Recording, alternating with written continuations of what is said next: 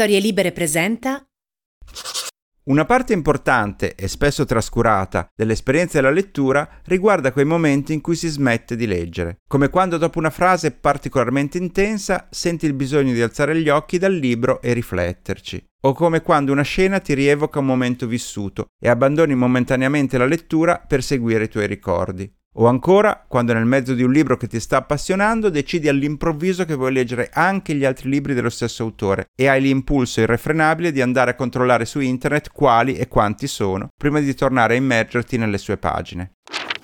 Anche questo è leggere, quei ricordi, quei pensieri, quei bisogni che ti suscita la pagina e a cui non saresti mai arrivato senza quelle righe nere su bianco. Perché leggere non è un'azione, è un'esperienza. Sono lo scrittore Matteo Bibianchi e questo è Copertina, un podcast dove si spacciano consigli di lettura.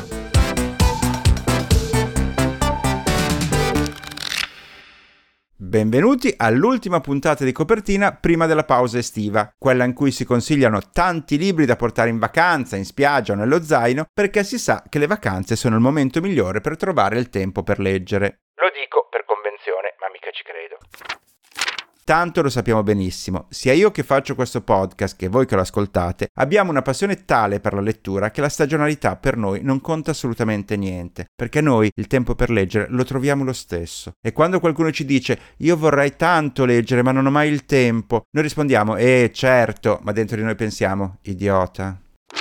Pertanto questa puntata non si apre dunque con la consueta rubrica delle mie letture in corso, ma con una serie di consigli piuttosto nutrita perché devono valere per i due mesi a venire. E come sempre in questi casi ho deciso di dividere i suggerimenti immaginando degli ipotetici destinatari. Cominciamo. A chi ama la pop art o è affascinato dalla cultura degli anni 70 consiglio di leggere Factory Girl di Nadia Busato edito da Sam. La storia di Eddie Sedgwick, la giovane e bellissima modella dai capelli biondi corti che ha sedotto Bob Dylan, il quale ha dedicato a lei il suo album forse più celebre, Blonde on Blonde, ma che soprattutto è diventata la musa e la compagna inseparabile delle uscite mondane di Andy Warhol nel periodo d'oro della Factory a New York. Una storia che al di là del glamour delle copertine delle feste era piena di ombre e di contrasti, che la giornalista e scrittrice Nadia Busato racconta in questo testo in forma di romanzo, la cui voce narrante è un'altra delle superstar del giro di Andy Warhol, l'artista e attrice Ultraviolet. A chi va in vacanza a Berlino suggerisco di leggere il romanzo Berlino Blues di Paul Stratton, pubblicato da otto edizioni. Com'è possibile raccontare l'anima di una città? Forse l'unico modo è quello di raccontare le storie di chi ci abita, ed è quello che ha fatto l'autore di questo romanzo, nel quale un protagonista senza nome incontra al pub diversi personaggi che popolano la città tedesca, dall'anziano che un tempo lavorava per la Stasi alla ragazza canadese che si è trasferita in città per amore, fino all'affascinante storia di Annika, un artista che disegna a mano mappe dei diversi quartieri della città cercando di rappresentarli sin nei minimi dettagli. Portare questo libro in valigia mentre si visita Berlino è anche un modo per capire cosa ha rappresentato questa città nei secoli e come la vive chi ci abita da anni. Chi ama i fumetti, chi vorrebbe lavorare nel mondo dei fumetti o chi semplicemente è interessato al modo in cui vengono realizzati, troverà pane per i suoi denti nell'ultimo libro di Tito Faraci, L'uomo con la faccia in ombra, edito da Feltrinelli, che ha come eloquente sottotitolo Manuale autobiografico per sceneggiatura di fumetti. Tito Faracci è uno dei maggiori autori di fumetti in Italia, avendo scritto storie per Diabolic, Dylan Dog, Topolino, Spider-Man, Capitan America e numerosi altri personaggi. In questo libro racconta la propria carriera e spiega anche cosa significa realizzare un fumetto, in una curiosa fusione fra manuale di istruzioni e romanzo autobiografico. Piccolo spoiler, in uno dei capitoli iniziali, quello intitolato Primi passi, che racconta ovviamente gli inizi della sua carriera, ci sono anch'io, perché anche se abbiamo poi scelto strade del tutto diverse, in effetti abbiamo cominciato insieme. Chi ama la musica country, ma soprattutto chi è interessato alle tematiche femministe, consiglio Una forza della natura di Sarah Smash, edito da Black Coffee un saggio che analizza la vita e la carriera della mitologica Dolly Parton, soprattutto mettendo in luce il suo impegno nei confronti delle donne, che ha cercato di raccontare, sostenere e difendere attraverso le sue canzoni. Una prospettiva di lettura originale su una vera e propria icona americana, l'unica artista al mondo ad essere talmente popolare da avere un intero parco divertimenti dedicato a lei, dal favoloso titolo di Dollywood. Per gli adolescenti, per chi è affascinato dal mondo dei social o per chi vuole capire i meccanismi che stanno dietro le figure di successo come gli influencer, suggerisco la lettura del romanzo di Irene Graziosi Il profilo dell'altra, edito da EO.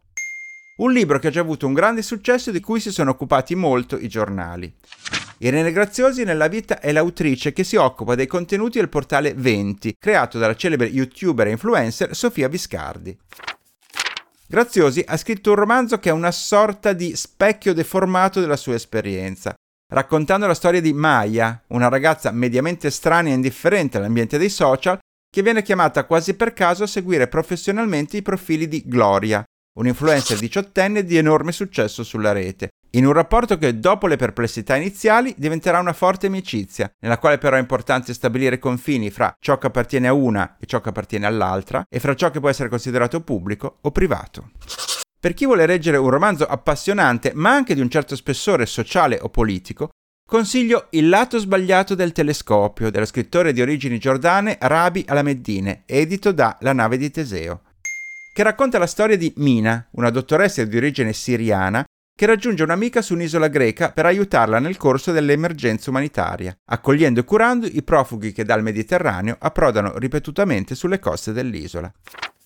Un libro che racconta da vicino le vicende, i drammi che devono affrontare i migranti che giungono disperati in Europa alla ricerca di un futuro che nei loro luoghi di origine sembra ormai impossibile, ma narrato attraverso un punto di vista anomalo e particolarmente sensibile, poiché Maya è una donna transessuale che ha dovuto affrontare nella propria vita un percorso articolato e complesso, oltre che il rifiuto completo da parte della propria famiglia che piuttosto che riconoscere la sua transizione ha preferito considerarla morta. Un romanzo che tocca diversi temi sensibili e molto contemporanei.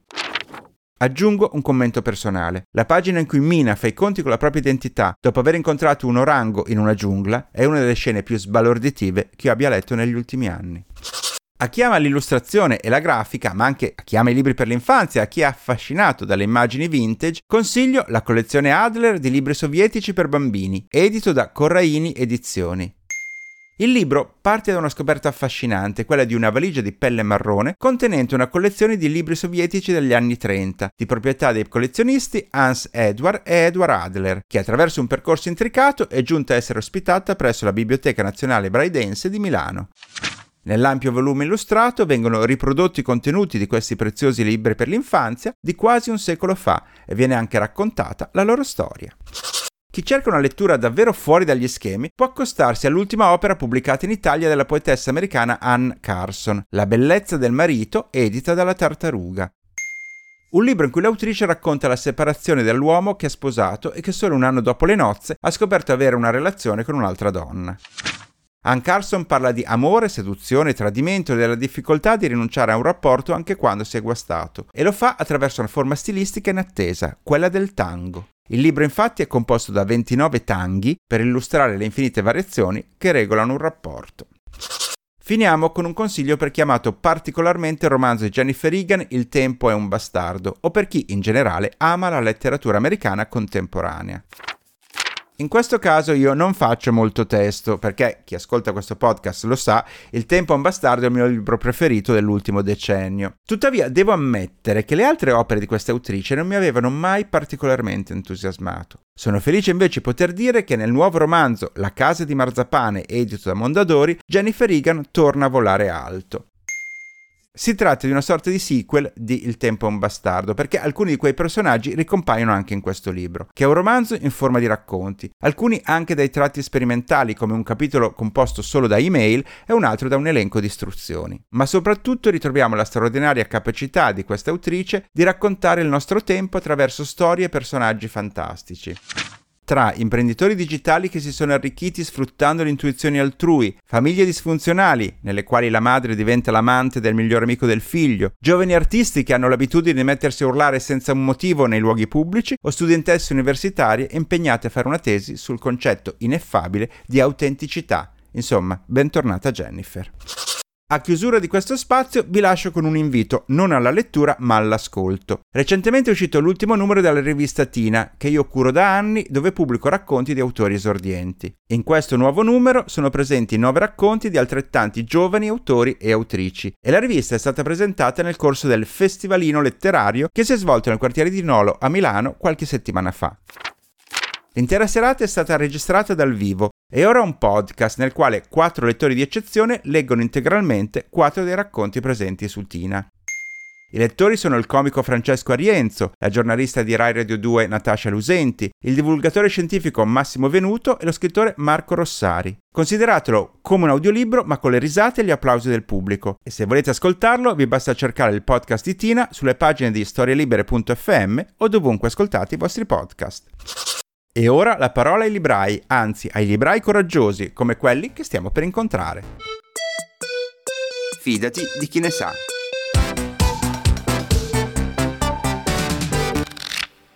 E per questa ultima puntata di questa stagione, eh, nel nostro viaggio attraverso le librerie d'Italia va un po' ai margini e mh, mm, andiamo a trovare una libreria che fin dal nome si presenta come laterale rispetto al centro delle cose, perché si chiama periferica.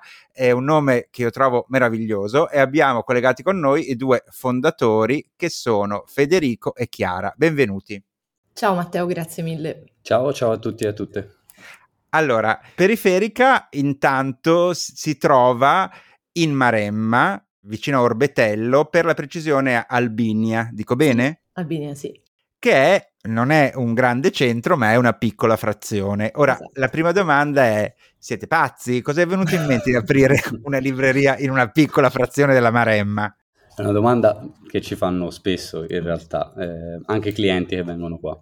E, ehm, la risposta è sempre, beh, perché no? Cioè, eh, e poi articolandola un po', anche perché è una risposta sciocca questa chiaramente, eh, motivo, i motivi sono tanti in realtà, principalmente perché io sono di queste parti e ci piaceva venire a vivere qui e soprattutto ci piaceva la possibilità di dare anche a un piccolo centro quello che è un centro culturale, senza, ne, senza, essere presuntuosi e pensare di fare chissà che lavoro, intendendo la cultura in maniera più orizzontale possibile.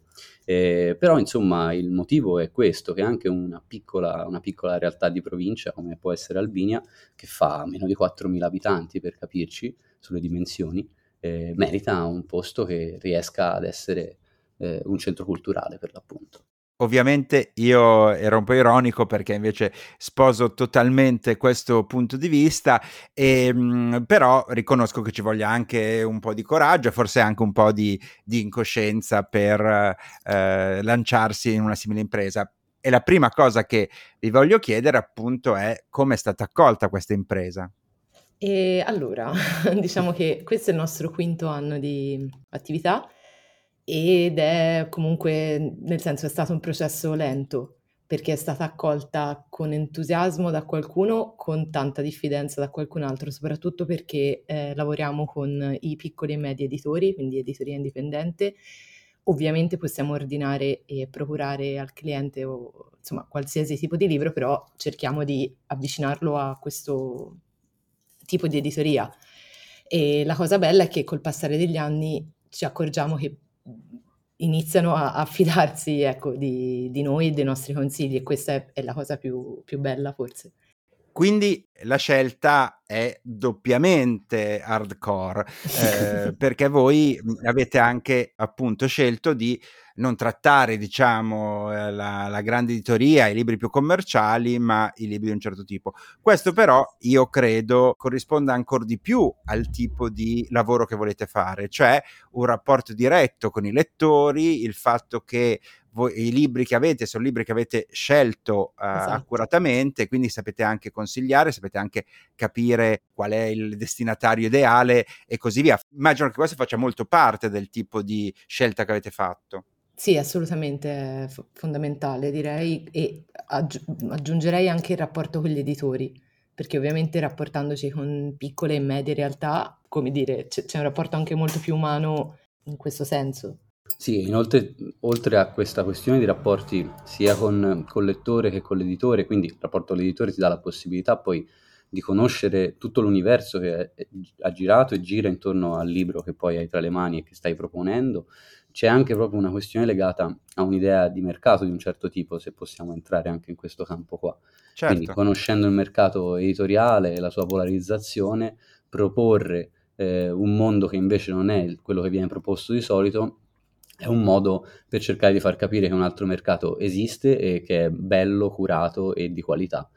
Giustamente quando in una zona più periferica si apre una libreria, eh, voi stessi avete detto diventa un polo culturale. Immagino quindi che facciate anche delle iniziative. Sì, fin da, da, subito abbiamo iniziato appunto perché la nostra idea era quella di non essere solo un negozio, ma appunto di creare anche delle, delle situazioni. Quindi abbiamo sempre fatto eventi sia per adulti che per bambini. Diciamo che eh, il Covid e la pandemia ci hanno un po' bloccato soprattutto con i bambini. Eh, mentre con gli adulti abbiamo ripreso a fare sia presentazioni sia abbiamo un gruppo di lettura da tre anni. Abbiamo fatto eventi di vario genere, dalle classiche presentazioni appunto a serate di lettura partecipata con musica, abbiamo fatto delle scene qua dentro in libreria che avessero un tema principale, insomma abbiamo, ah. ci, ci, siamo mossi da tante parti diverse. Ah, anche un DJ set. Anche, sì, anche dei DJ in libreria abbiamo chiamato visto che ormai diversi anni che intervisto i librai, questo mi sembra di capire che sia il modo di fare il libraio oggi, cioè nel senso che al di là forse appunto delle grandi città o dei grandi poli turistici, oggi la figura del libraio è molto cambiata, è molto più, come dire, legata anche al territorio e eh, è una figura che non si limita più alla vendita del libro, ma diventa, come dire, a sua volta promotore di iniziative, eventi che coinvolgono la cittadinanza o, o il territorio, no? Sì, Certo, che lo stimolano, che appunto fa, fa in modo di eh, riunire intorno a sé magari anche le varie figure che abitano il territorio e che hanno qualcosa da esprimere, da proporre, insomma è diventato tante cose, infatti multiforme è un aggettivo che sì. si applica bene ai librai indipendenti, cioè, eh, non solo in, in contesti poi di organizzazione di eventi culturali, ma proprio anche poi nel senso pratico, cioè il libraio è diventato anche un falegname, un pittore, un postino, perché deve fare la maggior parte delle cose se vuole mantenersi in vita, ecco, in un certo senso. Se non ho letto male, addirittura gli arredi della vostra libreria li avete fatti voi. sì. sì.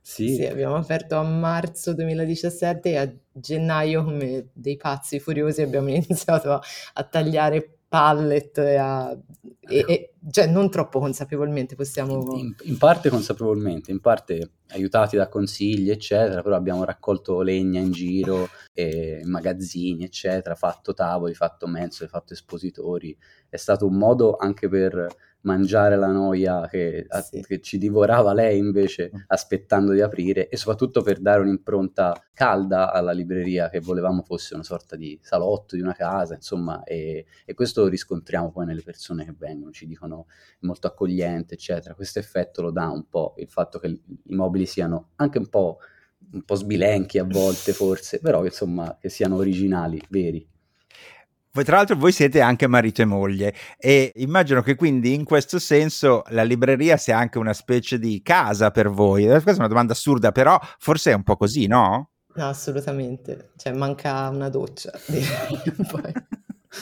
sì, per noi indubbiamente è diventata una seconda casa e anche chi la frequenta, eh, sia clienti abituali che chi ci capita, capisce subito che clima c'è qua tendenzialmente e diciamo che in certi casi è un bene perché chiaramente ci si sente a proprio agio, in certi casi può essere magari eccessivo per qualcuno che non è mai venuto e si ritrova in questo ambiente così un po' confusionario anche forse, però noi siamo contenti così.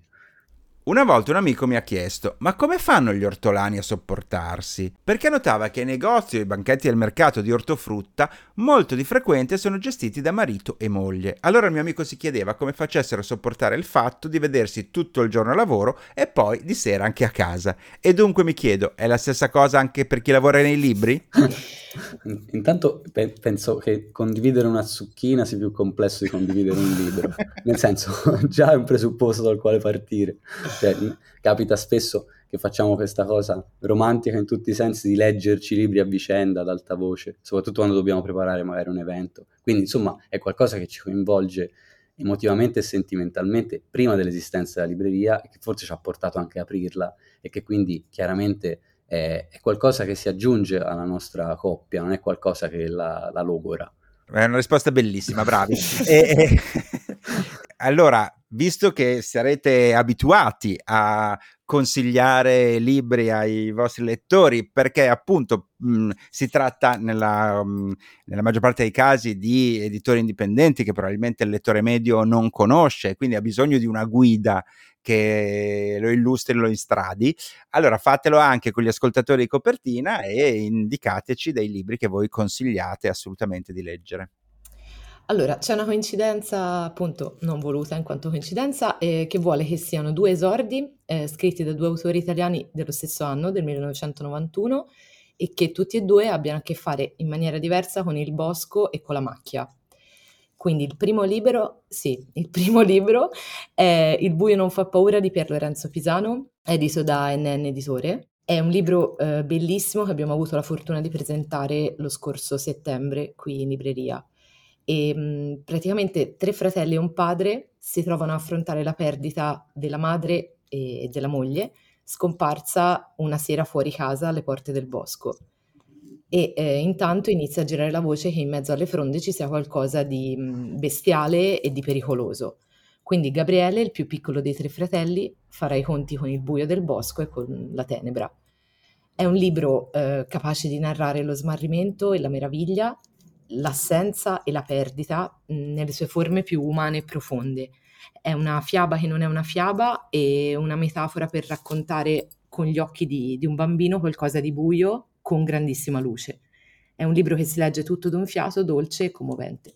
L'altro, l'altro libro che volevamo consigliare è Di macchie e di morte, Ballata degli ultimi briganti. L'ha scritto Filippo Cerri, l'ha pubblicato FQ ed è un romanzo, intanto è ambientato nella nostra terra, in Maremma, eh, siamo nella Maremma di fine XIX secolo. Eh, siamo con un'Italia che è appena nata, un'Italia piena di contraddizioni, eh, quindi è in parte anche un romanzo storico, ma noi seguiamo la vita eh, di tre briganti principalmente, un brigante giovane e due briganti più anziani, più storici se vogliamo definirli così. Il giovane è un giovane che si sta lanciando nel futuro, un futuro incerto, che ha diciamo il peso del passato invece di questo ragazzo che lui si porterà eh, dietro. È una sorta di, di western italiano eh, per raccontare la storia del brigantaggio che qui in Maremma è molto importante, ma partendo da dei fatti reali, la romanza riesce a raccontare anche questa terra, appunto la Maremma, in una maniera molto vera, autentica e innamorata. In tutto questo, prosa e linguaggio dell'autore di Filippo Cerri eh, riescono a trasportarci in questo racconto così bello, eh, rendendolo molto molto somigliante a quelle storie che si raccontavano intorno a un fuoco. Benissimo, allora eh, io vi ringrazio, avete scelto anche due libri molto evocativi e non posso che chiudere questa intervista anche ringraziando Costanza, che è una vostra eh, cliente, che mi ha scritto segnalandomi la vostra libreria, quindi evidentemente la vostra passione per i libri passa tanto anche da chi vi conosce come, come cliente perché mi ha voluto segnalare la vostra storia. Sì, grazie, gra- grazie, grazie mille a Costanza che è proprio un'amica della libreria. Ecco. Culture Club. Per la nostra rubrica Culture Club oggi siamo collegati con un ospite che ne varrebbe 4 e che, con cui potremo fare un'intervista di 45 minuti, ma cercherò di trattenermi. Lui è Francesco Roggero, caporedattore del sito Orrore a 33 giri, ma anche il cantante indipendente Aurora Borealo, nonché il fondatore della mia etichetta discografica italiana preferita, Talento Records. Tutte queste cose insieme però noi le ignoreremo perché oggi Francesco è qui con noi in veste di ospite come autore del profilo Instagram Libri Brutti. Benvenuto Francesco. Ciao Matteo, è solo un onore, solo un onore. Senti, racconti ai nostri ascoltatori che cos'è Libri Brutti? Guarda, Libri Brutti è figlio di una passione che ho da quando sono ragazzino. Ci sono alcune copertine, alcuni libri mhmm, con i cui soggetti e le copertine appunto sono talmente assurde, talmente impensabili da diventare automaticamente irresistibili, almeno ai miei occhi. Quindi in realtà, mhmm, fin da quando sono ragazzino vedevo queste copertine come, non so, stasera no, 101 scuse per non fare l'amore. Oppure mio figlio egoista, perché? Insomma, vedevo queste cose e mi sembravano eh, veramente irresistibili, o quantomeno se, se per me erano irresistibili, pensavo che per tutti gli altri sarebbero comunque dovute essere rilevanti, perché se qualcuno veramente si è preso la briga di pubblicarli, di scriverli, pubblicarli, distribuirli e acquistarli e magari anche leggerli, comunque raccontavano uno spaccato di un'epoca no? in cui uscivano. Quindi ho cominciato a raccoglierli tra i mercatini, eBay, eh, regali di amici, book crossing, finché a un certo punto mi sono accorto di avere una buona collezione e ho scoperto la pagina Libri Belli, di Livia Satriano, che salutiamo e ringraziamo sempre, e ho detto, beh, però scusa, se c'è libri belli, forse ci deve essere anche libri brutti.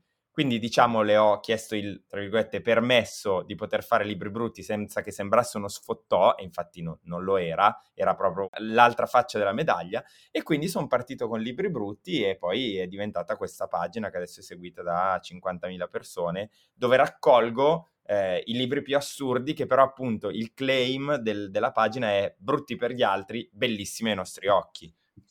Bravo, fantastico. Perché come diceva John Waters, ricordiamoci, ci vuole molto buon gusto per amare il cattivo gusto.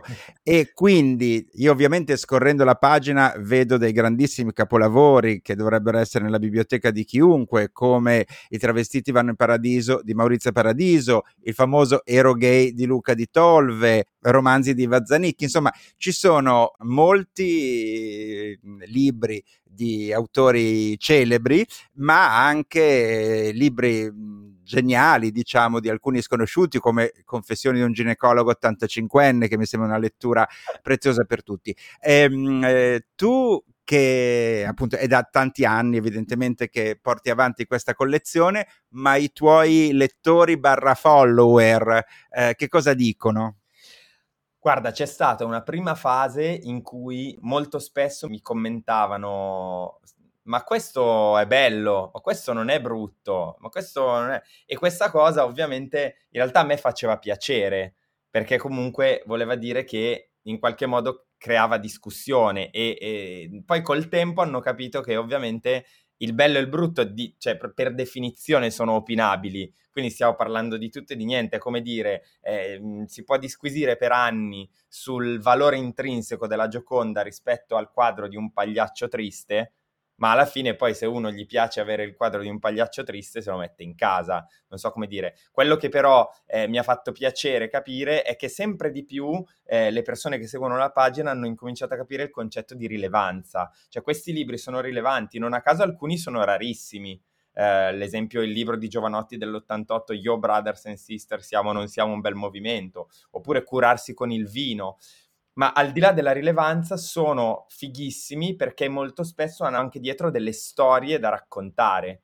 Veramente dei, dei tesori nascosti. Mi onora di avere alcuni libri anch'io, come Sei più bella della mia capra, Lettera d'Angela Cavagna. Quello vale, gran... per esempio. Quello vale molto, è un grande classico, sì, sì, sono molto orgoglioso di averlo. Però un, diciamo, filone che mi piace, che è ampiamente rappresentato da questi, sono tutti questi saggi che affrontano i problemi, soprattutto dei giovani, lo sballo, la droga, lo stress, eccetera, eccetera. C'è tutta una, mm, eh, come dire, una categoria di, di saggi che all'epoca sembravano anche probabilmente importanti, no? O se non altro sembrava che affrontassero questioni di grande attualità, oggi con lo schermo del tempo diciamo che sembrano a loro volta abbastanza ridicoli.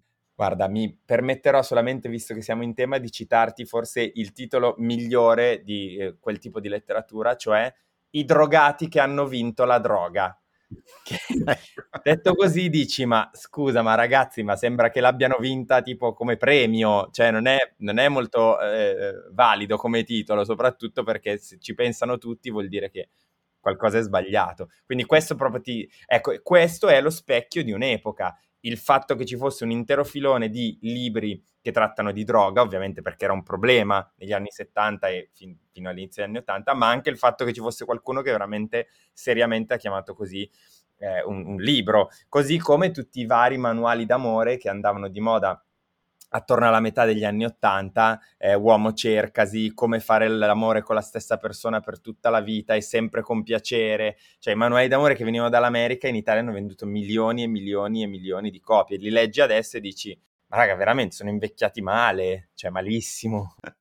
Di tutti questi, so che è una domanda impossibile, ma c'è un tuo preferito in assoluto? è, di- è veramente difficile, però il primo che mi viene in mente è La mia amica Ulcera, perché intanto per il titolo, ma poi perché la, la copertina su fondo completamente verde, questa scritta gialla, molto bella, quasi sembra una cosa carioca, un po' brasiliana, però semplice, essenziale, è proprio quell'esempio di libro brutto che in realtà è bellissimo, proprio bellissimo, è proprio perfetto. Eh, in generale a me i miei preferiti sono quelli che sono un po' sghembi, cioè con delle illustrazioni un po' scrause che però diventano automaticamente irresistibili, cioè mh, è facile ridere su eh, cucinare con lo sperma, che vi giuro esiste. Eh, in realtà, secondo me, i migliori sono quelli un pochino sghembi, appunto, che hanno una, un'illustrazione un po' fatta maluccio, una cosa un po' che dici eh, è, è, di quella bruttezza irresistibile, un po' mild, no? un po' media, e quindi sono, quelli sono i miei preferiti. Cioè, non ho altro modo di, di definirli se non sghembi.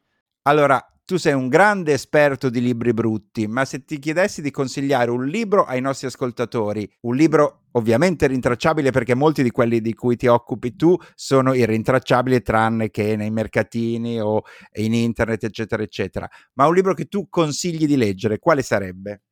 Guarda, vado sul bello per eccellenza proprio, per me è un grande classico cult cioè Bohumil Rabal, che se posso permettermi, tipo Milan Kundera o Kundera, come volete, è tipo l'unghia del mignolo del piede sinistro di Bohumil Rabal, l'ho detta grossa.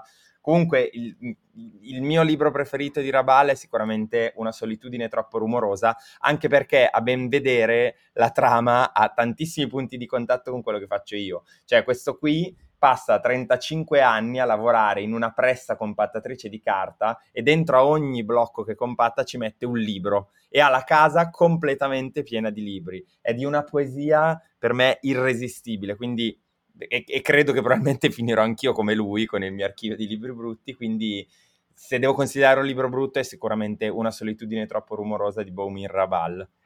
Va bene, allora grazie Francesco per questa intervista, ma soprattutto grazie per questa raccolta meravigliosa che stai portando avanti su Instagram e che continueremo tutti a seguire. Grazie mille e buona estate. Grazie Matteo. Belli o brutti che siano, i libri di questa puntata sono davvero tanti, quindi fate attenzione perché è venuto il momento di nominarli tutti quanti. Siete pronti? Andiamo! Io vi ho consigliato Factory Girl di Nadia Busato, Sam. Berlino Blues di Paul Scrackton, 8 edizioni. L'uomo con la faccia in ombra di Tito Faraci, Feltrinelli. Una forza della natura di Sarah Smersh, Black Coffee. Il profilo dell'altra di Irene Graziosi e O. Il lato sbagliato del telescopio di Rabia Lameddin, la nave di Teseo. La collezione Adler di libri sovietici per bambini, Corraini Edizioni. La bellezza del marito di Ann Carson, La tartaruga. La casa di marzapane di Jennifer Egan, Mondadori. E l'ascolto è l'ultima puntata del podcast di Tina. Federico Quartaro e Chiara De Marco, fondatori della libreria periferica di Albinia Orbetello, ci hanno suggerito di leggere Il buio non fa paura di Pier Lorenzo Pisano, NN, e Di macchie di morte di Filippo Cerri, FQ.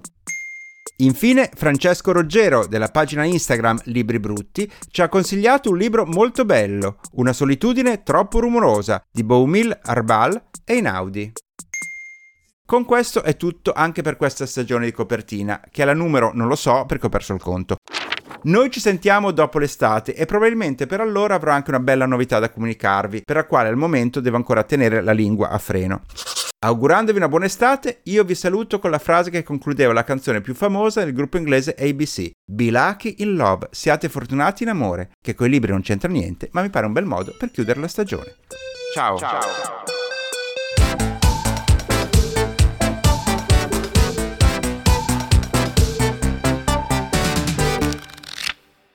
Una produzione storielibere.fm di Gianandrea Cerone e Rossana De Michele.